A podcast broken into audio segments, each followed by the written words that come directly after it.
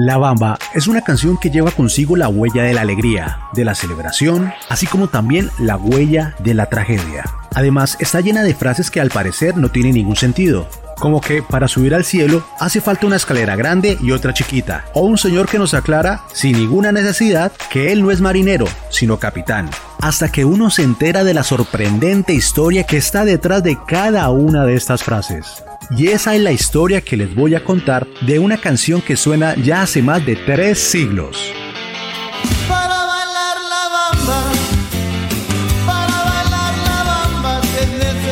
La Bamba es una de esas canciones que no nació en un solo día ni de una sola inspiración. Es una idea que surgió a partir de varios eventos de la vida real mezclados posteriormente con el ingenio y la tradición popular. Lo primero que aparece en el mapa de esta canción son sus frases fundamentales. Para subir al cielo se necesita una escalera grande y una chica. Allá arriba y arriba por ti seré. Y yo no soy marinero, soy capitán. Esas frases nacen de un hecho histórico como trágico y escalofriante. En los años 1600, Veracruz era un poblado muy tranquilo, con un puerto muy importante, pero el 16 de mayo de 1683, la tranquilidad comenzó su cuenta regresiva. En el horizonte se vislumbró una gran flota de embarcaciones. Adelante venían dos barcos españoles que habían secuestrado y que estaban utilizando para despistar al pueblo. Detrás, 11 embarcaciones y en ellas 1.300 piratas.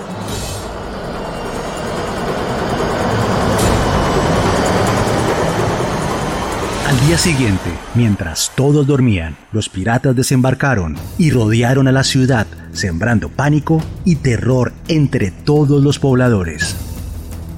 Gritaban ¡Viva el rey de Francia! mientras saqueaban una por una sus casas. Luego los agarraron y los encerraron en una iglesia. Dentro del sitio llegaron a ver más de 6.000 personas y allí pasaron días hacinados, sin agua, y sin nada que comer. La gente ya desesperada intentaban salir, pero desde afuera los piratas les disparaban. Entonces comenzaron a subir al techo. Primero llegaban a la azotea, para lo que necesitaban una escalera, y luego llegaban al campanario, y ahí necesitaban una escalera chiquita, y así llegaban allá arriba, allá arriba, y luego para subir al cielo se lanzaban al vacío.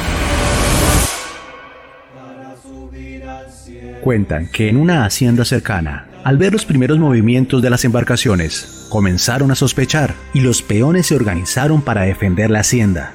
Sin embargo, la dueña de la hacienda era la condesa de Malibrán. Al ver lo que estaba pasando, les dijo, ¿qué van a hacer ustedes? Que ni marineros son. Y el líder, un mulato que se llamaba Málaga, que además era su amante, le contestó, yo no soy marinero, pero por ti seré. Por otro lado, cuando les dijeron a los capitanes del ejército que cogieran un barco y persiguieran a los piratas, ellos contestaron, yo no soy marinero, soy capitán.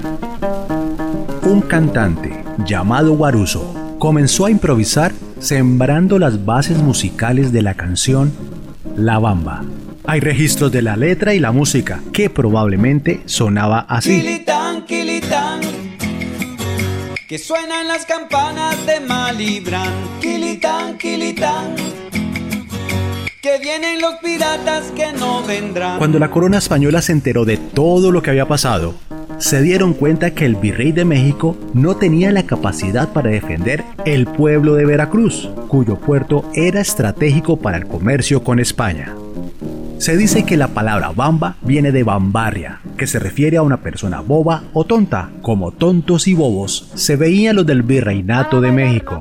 Y los pobladores comenzaron a burlarse haciendo más tonadas. Y así fue como en aquella melodía de Guaruso comenzarían a nacer nuevos versos y se fue formando un nuevo borrador de la bamba. La música que acompaña todo esto pertenece a un género musical que se llama el son jarocho.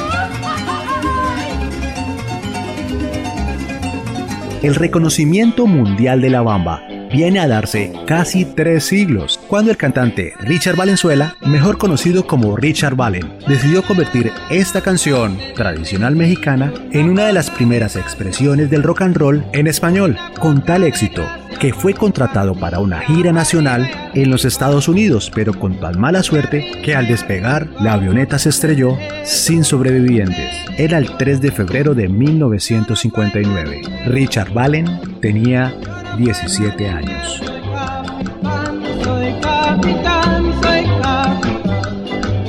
Dos semanas después de esa muerte prematura, su versión de La Bamba llegó a la lista del Hot 100 de los Billboard, alcanzando el puesto número 22. Después y durante años surgieron muchas versiones de La Bamba, pero el 29 de agosto de 1987, la interpretación de un grupo de una banda de rock chicana fundada en California llamada Los Lobos logra que este tema se convierta en la primera canción en español en ocupar el número uno en la lista de canciones de los Billboard. Para bailar la bamba, para bailar la bamba, Tenemos más.